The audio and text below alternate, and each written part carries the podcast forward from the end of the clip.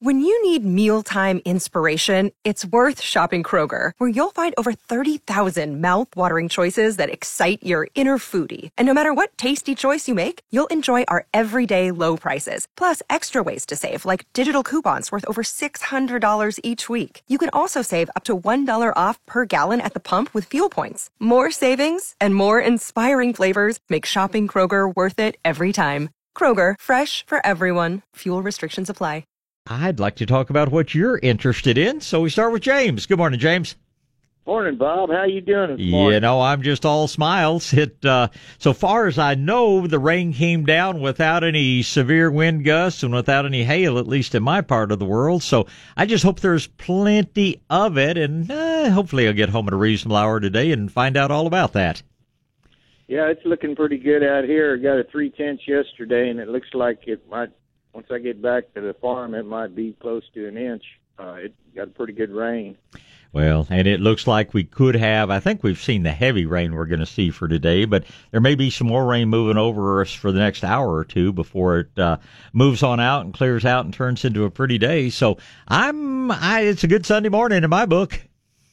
Yes, sir. Hey, um, one of your hill country guys came in and was buying tomato transplants and uh, asked about frost cloth. Uh huh. And I, I kind of did a double take, but he says about a week ago y'all had frost up there in the hill country. Oh yeah, Monday or Tuesday morning, I had fairly heavy frost at my house. How do you sell um, that? Uh, how do you sell that frost cloth at your nursery? Do you sell them in them ten by twelve packs, or do you you just uh, a twelve foot wide roll that you we sell it in the 10 by 12 tracks. Only folks I know that sell it in the big rolls uh, would be Fanick's Nursery. And I know Mike and Mark over there, they do have the big rolls. They've got, you know, we have more homeowner customers. They have more commercial guys out there. And, uh, you know, they are set up. They've got that little covered area where they have big old rolls of shade cloth and uh, big old rolls of weed block and also the big rolls of the, uh, um, uh, well, we just call it floating roll cover. Some people call it frost blanket. Uh, the brand we like best, and there are lots of them out there, is uh, it's like the letter N and then S U L A T E, N-Sulate. And uh, I would caution people to check because we tried a bunch of different uh, of the frost covers, and some of them sure worked better than others. And uh, we settled on on the N-Sulate as the best one we could find. I'm not saying there may not be good others out there, but there are two or three of them that were fairly pricey that we found just gave almost no protection at all. So makes a big difference in uh, in how they're woven and the material they use. I can't say I totally understand it, but I I think that uh, you know, it serves a double protection. In my experience, I think that cold, dry wind is almost as damaging to transplants as the actual frost is. So I think there are lots of reasons to uh, give those little seedlings for benefit of folks that don't have a nice hoop house to start things out in. I think that frost cloth uh, serves a real good purpose in the garden. I find if you take it on and off, it'll last for years and years. If you leave it in place, and I leave mine in place on up until the summer. It lasts about three years for me, but uh, I find it helps to keep the varmints away from the little plants. I think it helps uh, with keeping out some of the bugs, and it certainly helps with the wind. So when I first plant my tomato and other transplants, pepper transplants, and eggplant things that I'm going to put a cage over, I go ahead and wrap the lower 12 to 18 inches of that cage with it, and I leave it on all season. Yeah, that's uh, that sounds about the way I I do it. I was wondering uh, uh, those home gardeners, they just what do they just take those ten by twelve uh, packages and just cover the like the cages? Is that what they? You you can do that. You know, I go through and uh, I rarely wrap the whole cage. I I will lay that thing out and then I cut it into strips about fifteen to eighteen inches wide, and um, that's uh, just on on a bigger tomato cage. That's enough to give a good loop around it. Uh, smaller tomato cages, I can split that in half half, and each one of those 15 inch wide strips, I can wrap two cages with it.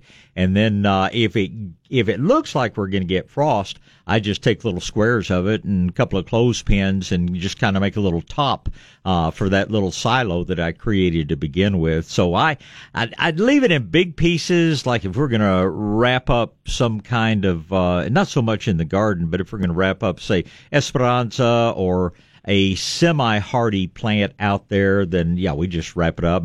I use clothespins. Some people just take a you know, a finishing nail and just use that to uh, secure it in place. But uh, I I take those ten by twelve sheets and cut them up a bit. Well, thanks for giving me the the lowdown on that stuff. I sure appreciate the uh, the time you, you gave me to explain that to me, and uh, I hope that Sudan comes up. I planted the other day.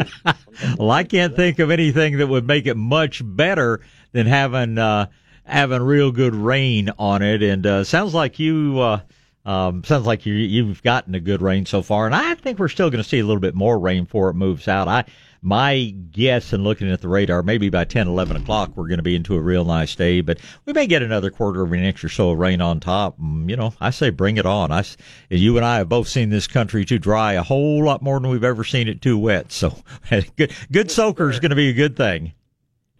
All right. Thanks, Bob, for taking my call and answering my question. Always a pleasure, James. You have a great day, and uh, I'll head up Spring Branch Way. Good morning, Mike. Morning, Bob. How you doing, sir? Oh, hey, again, it's just a beautiful day. I I got up early and beat the storm in, so it was an easy ride in, and uh, just I'm all smiles when I see moisture coming down in a liquid form.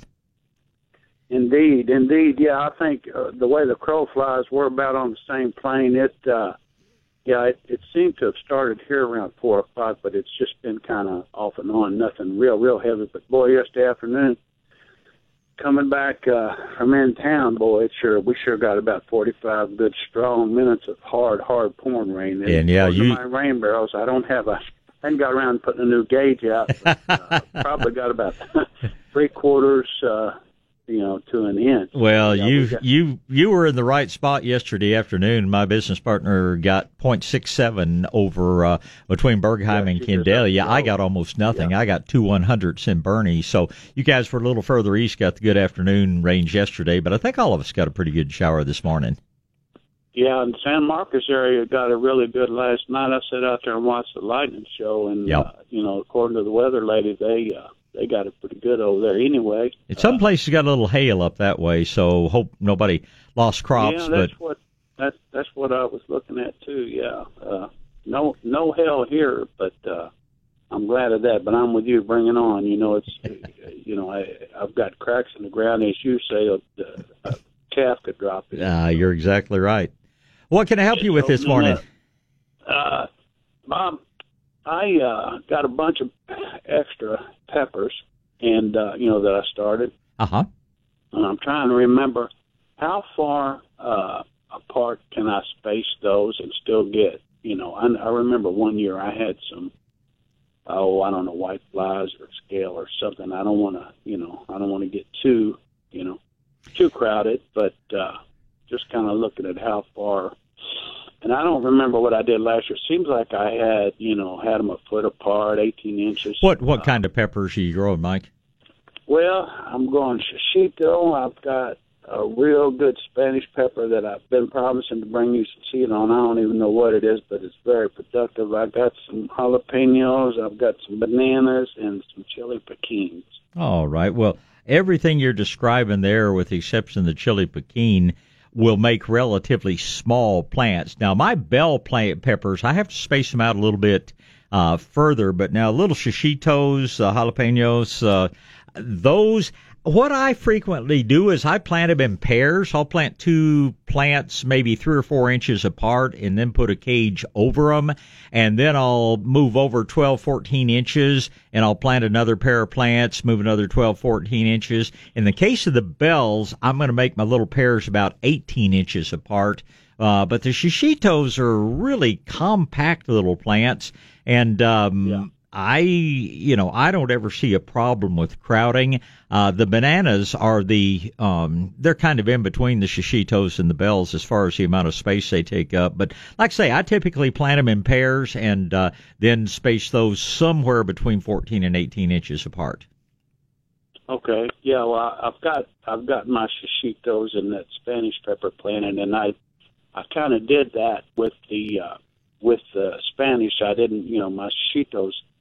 I didn't get as many out of my starts. I, mm-hmm. I, I mean, I've got enough for us. But uh, yeah, that's a know, productive little pepper, and it sure is a good pepper. Oh boy, yeah, I, I did them last year, Bob, and I tell you what, uh, you know, I've, I've followed you for years, and boy, all the all the people just you need to know the stuff that you mentioned how well it does. Yep. I mean, you know, between the blister and a know, cast iron skillet. The, the only one I hadn't had the greatest luck with is uh, is uh, the Sungold tomatoes. Now, you know, I've, I've yet to get those out. I'm, I'm going to try to get them out. That I got to get the rest of everything out today. I don't have any choice. But, sure. Uh, you know, they just haven't done as well in my garden. I don't know why. Well, you know, I don't know if it's and everybody's garden's different. I can't grow yellow pears. Everybody else thinks yellow pear tomato is the easiest thing in the world to grow.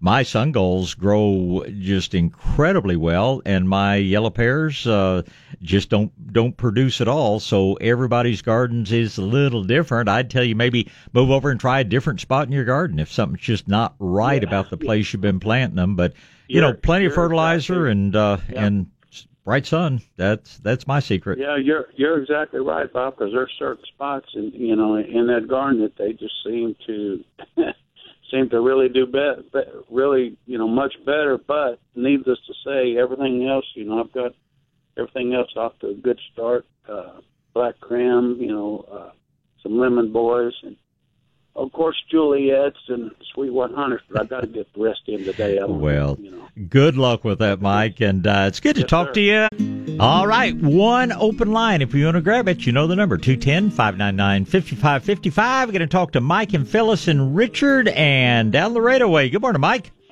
Morning, Bob. Morning, sir. I got a few raindrops falling on my head down here. and you guys love it just like we do.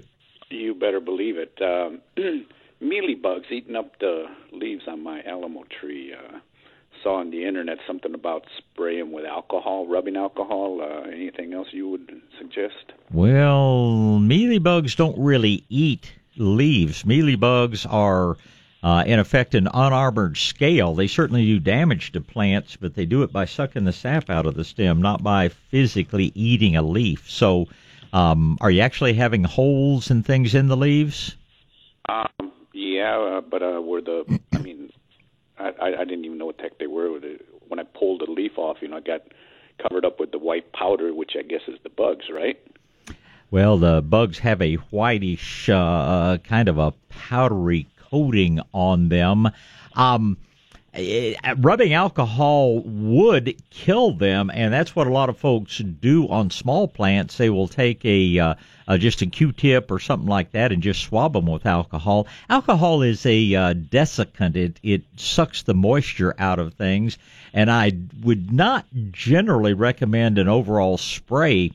Uh, with that, because that could be as damaging to the foliage as damaging or more damaging than uh, you know than the actual bugs are. I would tend uh-huh. to uh, use an insecticidal soap or something like that that's going to be hard on the bad insects, easy on the beneficials, and no problem at all for the plants you're spraying it on. Wouldn't spray it in the middle of a hot, sunny afternoon. You could get a little burn, what we call phytotoxicity. But I think a, a soap product would be much more effective and uh, much more efficient without the side effects. So I'd be looking for safer soap or uh, you know one of the other good insecticidal soaps, Mike. I think that's going to do a much better job for you than rubbing alcohol will. Okay, doke. I guess I'll have to get get it up there at your place when I get up again. Well, just any nursery or any feed store should have one or another of the insecticidal soaps. They uh, they they kill by coating and smothering the insects. Uh, I, I hate. Uh, I'm not going to suggest spraying spinosad or anything like that up in the air because it's so hard on bees and other things like that. But your insecticidal soap, other than a few beneficials, which you know might might get some minor damage from it. I, I just think the soap is going to be a lot safer, a lot cheaper, and a lot more effective. Fantastic. Well, thank you very much, Bob. You know, it's always a pleasure. You have a great day, and uh, hopefully get a good rain out of it. Thanks, Mike. Thank you. Okay. Bye. Bye. Bye. Phyllis is next. Good morning, Phyllis. Yes, I have just one major question. We have um, stickers in our lawn, Mm-hmm. and I'm wondering what to do to get rid of them. Well, generally speaking, with stickers, and I, I can tell you, I've, I've had plenty of it, plenty of experience with these things. Uh, we call them a real pain in the grass. Um, stickers are an annual plant. They die completely every year. They come back from seed the following year. The tough thing is that they can sprout anytime from March through August. And so the general pre-emergence just aren't effective. Um, I recommend a couple of things. Um, what what is your basic grass? What what would you? Well, we have actually some Bermuda and some St. Augustine. Okay. Generally speaking, if you can strengthen that, you will get rid of most of them. What I'll tell you, I had a place in my yard, place we used for a croquet court, that was so thick with sticker burrs you couldn't even walk through it. I did two things. I fertilized and then I put a thin layer of compost about maybe a quarter inch deep over it. It seems that the compost has a a natural pre-emergent effect. It actually, you know, suppresses or keeps the burrs from germinating. Now, I did it in the fall. If you're going to do it this spring, you need to do it real soon because those sticker burrs be sprouting very shortly. But the area where I put down the fertilizer and the compost, I went from being not able to walk through it to having an area that probably 40 by 80 feet, and I think I pulled about four sticker burr plants the entire season the next year. So I have not found any chemical treatments at work.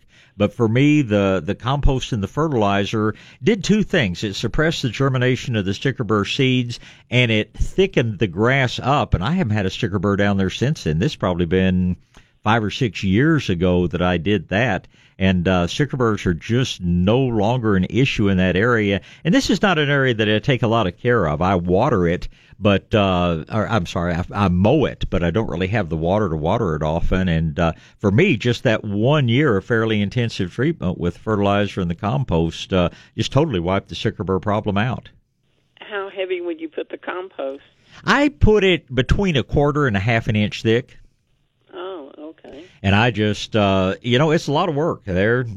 you want to get somebody to help you with it if you can. I had two black labs give me a lot of help with spreading it around, but, uh, then I needed to go back with my rake. I take a hard rake, what they call a grass rake, and just flip it upside down where it's got that flat bar, and that's what I use to push it back and forth. And I didn't try to do it all in one afternoon. I spread it out over about a week's time, but, uh, it, it sure was effective.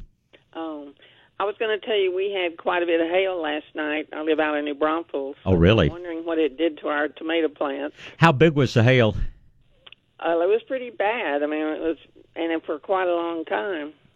Well, I unfortunately hay, hail can be very damaging in my garden, and I have to admit I did not I have not planted my tomato plants yet. That's on the agenda for this week, and I'm glad I didn't because I got a heavy frost last Tuesday morning. But I have uh, I go ahead and put the cages on top of the plants when I plant the plant. But I cut myself a bunch of little I'd say maybe 20 inch square pieces of hardware cloth, and I just put those on top of my tomato cages. And now, if the hail's coming at a steep angle, I'll still get some damage. But uh, I haven't lost a plant or had damage really to a single plant since I started putting that little hail cap. It's just like a little, oh, you know, kind of like a, a mortar board, a graduation cap, just a little flat thing that sits on top of my tomato cages, and that has totally stopped my hail damage and cost almost nothing. And it's just an extra you know 30 seconds work when I'm uh, putting the tomato plants out and uh, if you find that you do have significant damage, uh, you're just going to have to look at the little plants. There's still lots of tomatoes available at the nurseries, and you may be wise just to plant a few new plants. But uh, think about making some little squares of hardware cloth, and uh, then you sleep better when the hail comes. Yeah, that's right. Another thing I want to ask you: What time does your program start on Saturday morning? Five thirty. An Okay, indecent hour, but you know, it's amazing how many people are up and wanting to talk. And fortunately, um, there seem to be many fewer hours in the or many fewer commercials in the early hour of the show. So uh, that's the time we get a lot of phone calls in. So if you're if you're a morning person, uh, five thirty is when we start talking. Okay. All right. Well, well, thank you very much. It's my pleasure. And uh, it, did you get a good rain out of things this morning? Yes, did. In fact, it seems like it's probably still drizzling at least out there. Well, it's uh, the hail was, can stay away, but the rain was sure welcome. Right. You have a great Sunday, and we'll talk again, Phyllis. Thank you so much. Richard's up next. Good morning, Richard. Good morning, Bob. Morning, sir. Hey, I wanted to see if you can give me some either some advice on my avocado tree or just to continue telling me to be patient with it. Um, so in the in the fall, I brought I bought an avocado tree kind of for curious timing, but October November, and uh, it was in a it was from a local nursery. It was in a greenhouse when I bought it, so figured since it was still cold outside, I'd leave it in, in indoors for a couple months, um, get as much sun as I could, and then um, come January, February, put it outside and try to bring it in anytime it got below 40. Uh, but it only has about, it's obviously been over, very overcast this uh, last few months, and it's only got about five or six leaves on it right now. Okay. And they've, they've since, I, I say that because some of them have, like, probably two thirds of them have fallen off. Uh, they've gotten yellow at the stem, and then they eventually they die off. So I don't know if it's just the warm weather, lack of sunlight. I don't know if you can give me any tips. Well, I when you have leaves yellowing and dropping, the most common situation is when it's gotten a little too dry. And, um, you know, so it's hard to keep things adequately watered because I love to tell people, you know, there's no such thing as too much water, but there is too often. And you need to be able to really flood things when you water them, which frequently means move them outside, give them a very thorough soaking, and then move them back in. Um, has your avocado started putting on any new growth at all this spring? I just see what looks like little buds at the stems of Okay. the branches, but um, Well, get they're not blooming. They're not. is your ultimate plan to put it in the ground? Um, I'm going to try to go as large of a container as I can. Okay. Um, to see if I can get any fruit off of it that way. Okay. Well, don't ever put in. It was probably in what a five gallon container when you got it, about a ten inch size pot. Yes, sir. Okay. Don't ever go from a tiny little container to an oversized container. Uh, I would go up to a 15 gallon size at the largest, and that's going to be a lot easier for you to maintain. I would get it outside to stay. I doubt very much we're going to have any, any weather from this point on that's going to threaten it cold wise. And I would get on a program with a good liquid fertilizer, either Medina's HastaGro or one of Espoma's liquid fertilizers. I'd be doing that like every 10 days to two weeks. I'd be feeding it real frequently. I'd have it out where it gets good, strong sunlight for at least half a day. And I think that, uh, it's going to turn around, leaf out, turn into the beautiful tree you want it to be. I doubt very much that you're going to get much in the way of blooms or fruit this year, but uh, I this is this is a time of year the plant's probably going to put on 70% of its year's growth in the next uh, month to six weeks. So need to get it out. If you want to replant it now, you can. If you want to wait a few weeks before you do that, just watch your watering thoroughly. Remember to soak it extremely thoroughly. That liquid fertilizer every 10 days to two weeks, that's going to be really important to it as well. And, uh, um, it's, you, you should see a very rapid change in the plant this spring. Okay, and I have already repotted it because the nurseryman told me it had been in, in the same pot for about two years. So I did exactly what you said. Okay. I used some rose soil just for permeation. Oh, that's fine. A couple inches on each side, and then I just want to make sure if it lost its leaves, if it's still going to have a way to gather the sunlight. And all Oh yeah, if it if it has those little green buds on it, uh, that Okay. will change very quickly. Now, do check the base of the tree because uh, just like shade trees, so many fruit trees come to us buried too deeply in the pot, and you do want to see those major roots flaring out, exposed to the air. So check down at the base if you need to pull an inch or two of soil away from the trunk. Uh, even if you take out a few little fibrous roots when you do that, long term that's going to really benefit the plant. So that's the other thing that I'd suggest you do. Beyond that, yeah, patience is a is a good virtue for every gardener. sounds like a plan. Thank you. My pleasure, Richard. Thank you, sir. Goodbye. All right. Well, those lines filled up almost immediately. We're going to talk to Patrick and Chris and Carol and Mike. And Patrick is up first. Good morning, Patrick. Good morning. Morning, I sir. got a couple questions for Yes, you. sir. One's about the tomatoes, and the other one's about some olive trees I have. Okay. Uh, when do we put down the cornmeal on the on the uh, tomatoes? Anytime I do it when I plant. I just sprinkle it around the base of the plants. Uh, if I start seeing fungal problems on the leaves, early blight or septoria or any of these things, then I will soak some cornmeal in water and use that liquid to spray. But uh, I put that good handful of it around the base of the plants when I first set them out. Okay, gotcha. Uh, the second question I have is about olive trees. We've got two olive trees, and uh, they've got a bunch of little tiny olives on there right now. Now Mm-hmm. they're young plants, and they're in one of these big, giant plastic uh, buckets. You know, about uh, three foot tall and three foot wide. Okay. There's two of them in there, so we're going to move them to a larger uh, area to plant now that they're a little bit more healthy. Uh, what do you recommend in terms of when we when we split them out of the the bucket, and uh, what type of soil would you recommend? So, are they in individual buckets now, or do you have more than one in one big bucket? More than one in one big bucket. Okay. Well, I wish we'd had this conversation six weeks ago because invariably you're going to do a bit of damage to the roots in in separating them out and uh the cooler it is, the better. We're we're just right on the verge of really hot weather, so get this done immediately. Uh, are you going to put them in individual containers? Or are you going to plant them in the ground? Well, what would you recommend? Either way, things are always easier to maintain in the ground. Now they will grow just as well in a pot as they will in the ground, but um, you can't go off and leave something in a container for a very long time because it is uh, they're they're more demanding as far as the amount of water and how you fertilize and all because their roots are confined to the pot. When you put them in the ground, those roots can grow to the next county and maintenance becomes much less. But uh, you do whatever is you know most effective for Patrick. I I would put them in the ground. You need to put them in a sunny spot. You need to space them out to where they're oh eight to ten feet apart. But when you when you when you separate them out in a container that big, you're not going to be able to hold much soil around the roots. You're basically going to be planting bare root plants. So have your holes dug and ready. Um, tip that big pot over, slide the whole mass of them out, and one by one take them, replant them, water them in immediately. I would use a little Super Thrive, a little Biotone, a little uh, Medina Plus, something like that. But you simply cannot allow them to be dry. Don't let the phone interrupt you. Don't let the spouse interrupt you. Don't let anything slow you down because if that root system dies out or dries out, then the whole plant can die on you. So it needs to be uh, needs to be one quick process.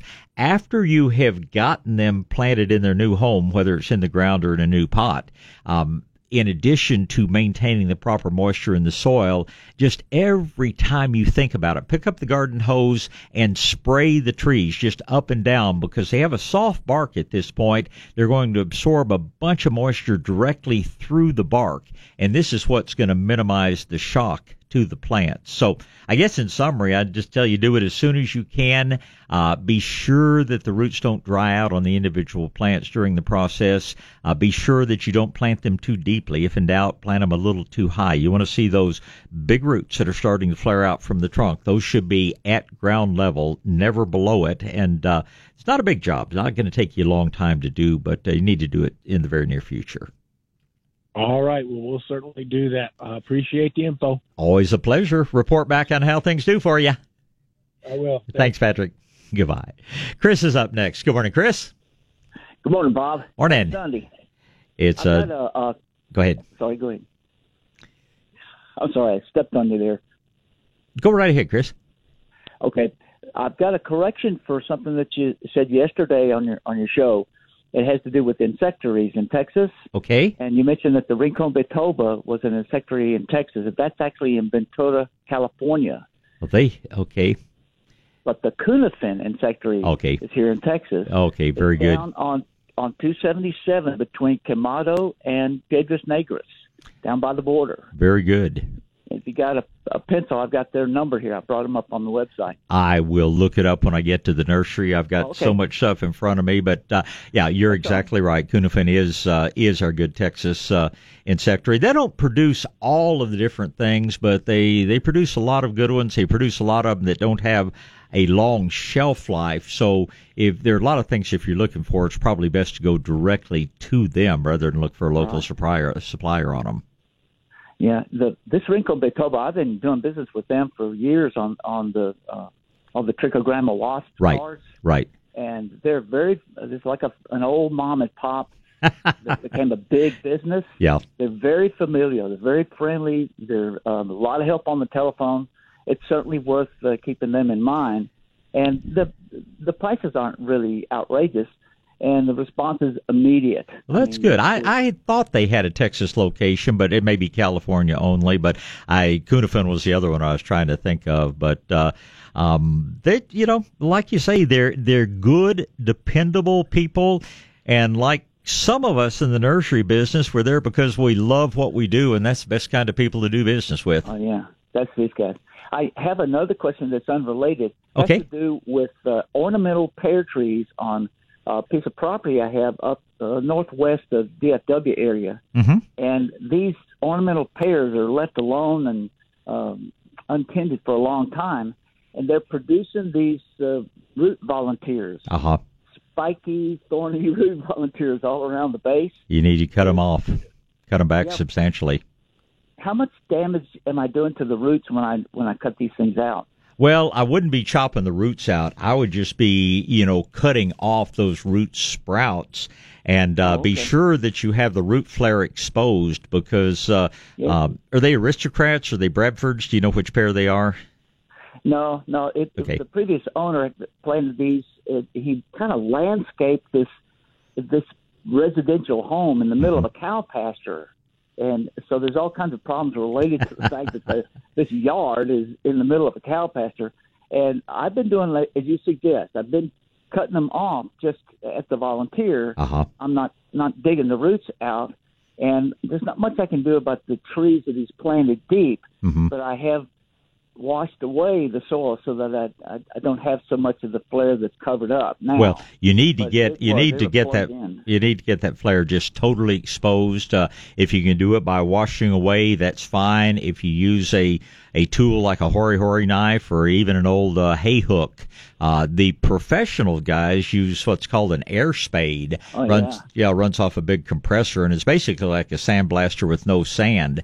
But getting that root flare exposed is going to cut down very substantially. Those root sprouts come up as a result of stress to the tree. That's that's the tree's response to thinking that the big tree is going to die. It better put out something from the roots. So when you get that root flare exposed, the root sprouts will become less of a problem. But in the meantime, you know, just cutting them off as close to the roots as you can uh, is going to be about all you can do, and that should put some vigor back into the top of the trees. Uh, uh, the ornamental pears are susceptible to bacterial fire blight, just as our productive pears are. So you want to limit your pruning to taking out dead wood, taking out narrow angle branches, but getting the root flare exposed, getting the root sprouts cut off, good dose of organic fertilizer uh, should go a long way toward getting those trees back to the ornamental trees they were intended to be.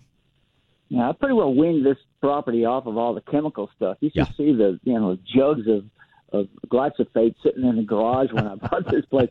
So I, I mean, it's surrounded by a cow pasture. There's all the manure that you could possibly need. Uh huh. You know, these yearling calves that are grazing around the outside of this this house.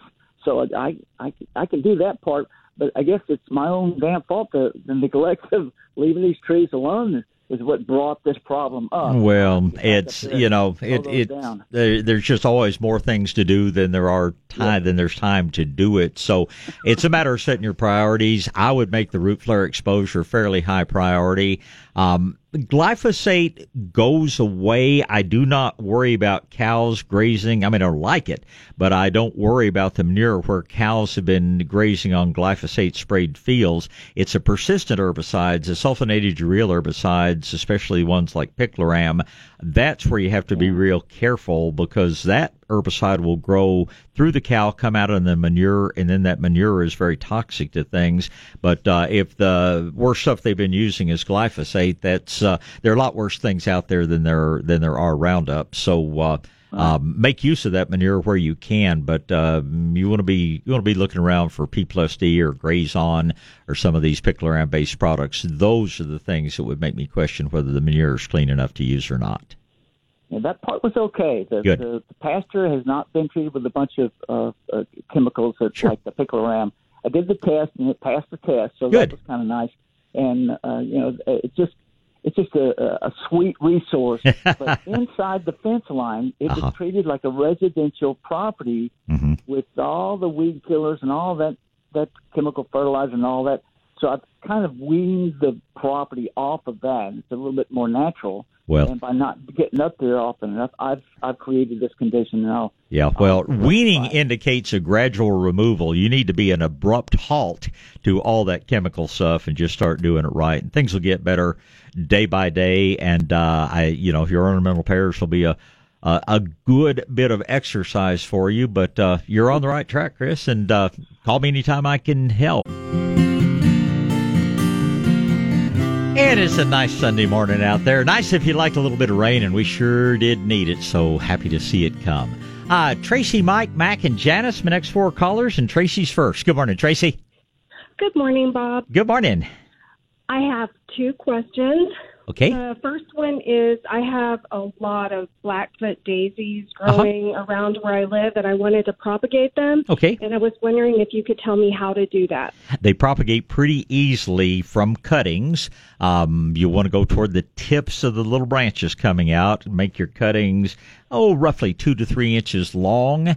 Um, the commercial guys root them directly in soil, but most of us that don't have the big mist tables and things, that doesn't work as well. I root them in straight perlite. I'll take a, you know, shallow pot and put a bunch of cuttings in there, maybe an inch apart in the perlite.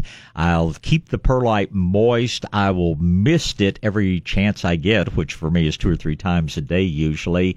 And probably about 80% of them will root for you. You can either, if you're going to be there to care for them, you can plant them directly into the ground or you can move them to individual, say, four inch pots to let them get a little bit better root system before you put them out. But Blackfoot Daisy, almost any time through the spring and summer months, pretty easy to root and start.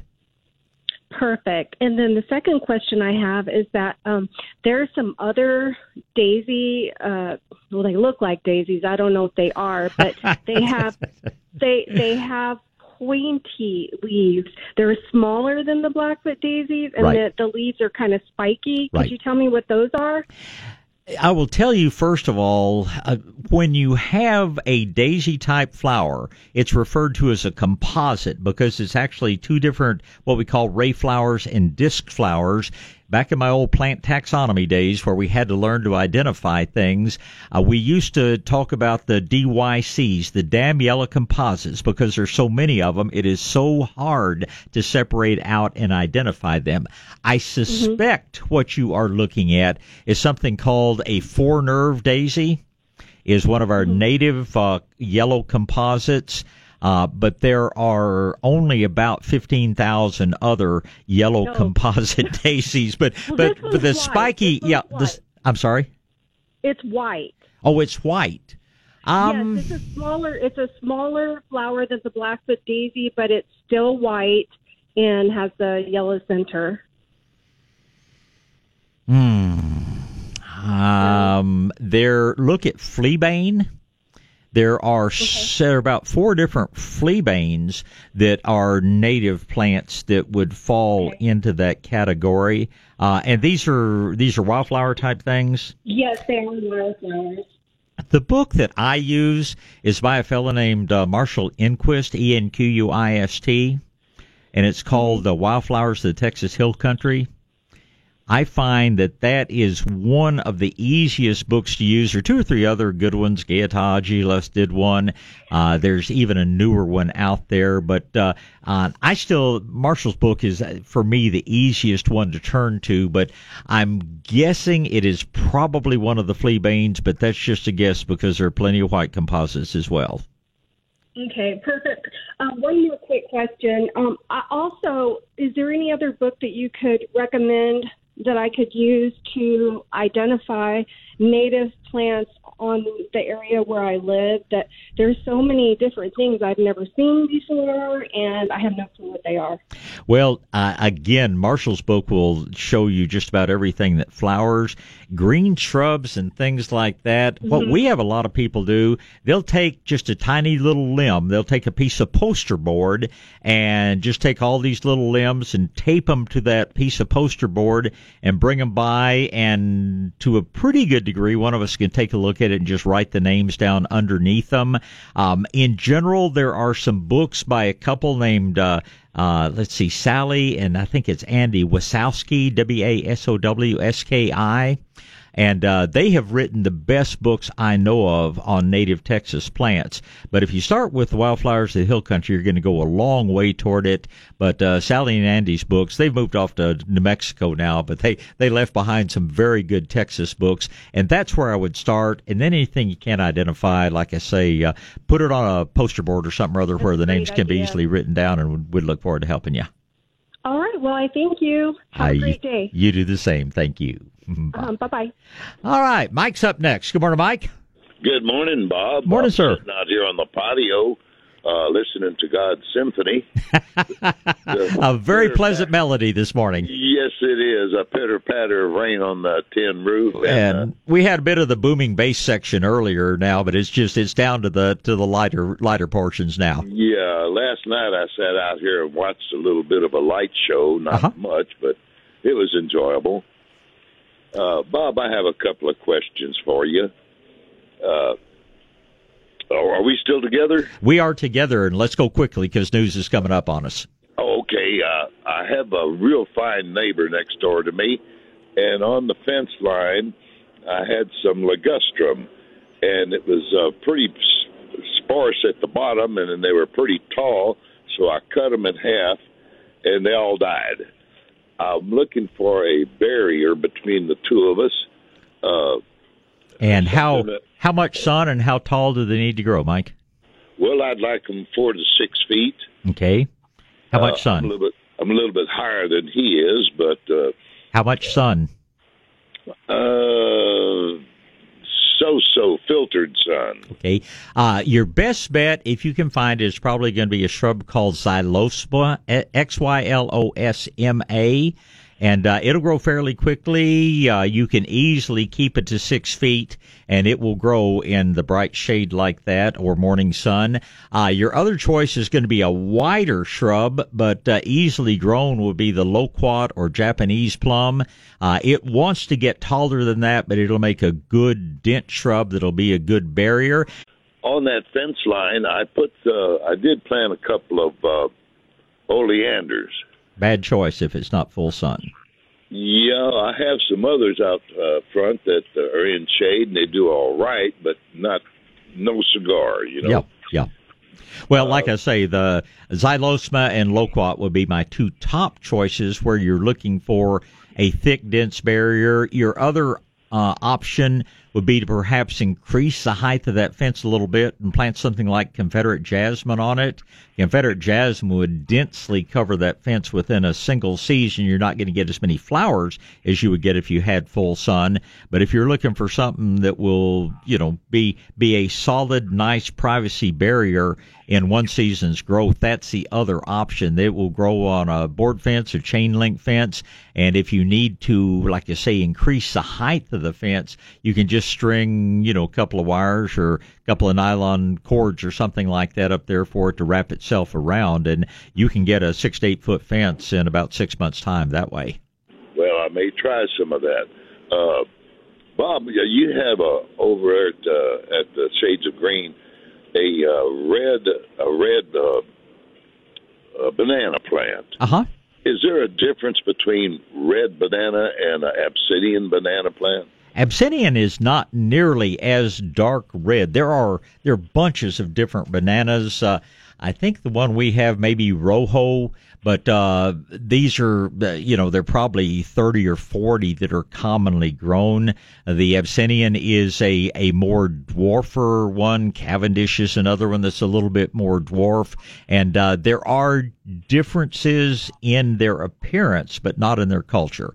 All of them want, you know, bright place to grow and want uh, pretty much unlimited water supply, but um, they're they're going to be very very similar in how they grow. Okay, I was just curious about the just the name, the red or the Abyssinian, but there's many others. Right? There are many others out there, and uh, they're beautiful plants. Uh, again, they're not something that's going to produce much in the way of an edible banana, but they're sure uh, an interesting feature in the garden. We'll put it that way. Okay, I have one last question, but it's not about plants. Okay. Uh, I saw some uh, uh, uh hummingbirds, some uh, ruby reds. Mm-hmm. Is it isn't it too early? I, no. I thought they didn't come in until August. No, they frequently come in. Uh, they are migratory, and you will see them as early as February.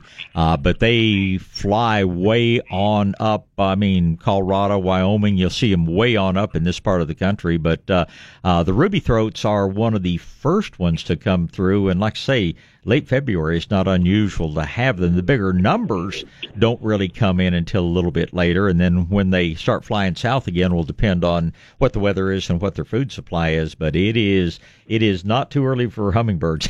there no, there's swarms of them around both the violet chins, the ruby throats, and uh, a few other less common ones. But yeah, have your hummingbird feeders out, and you'll get lots of entertainment.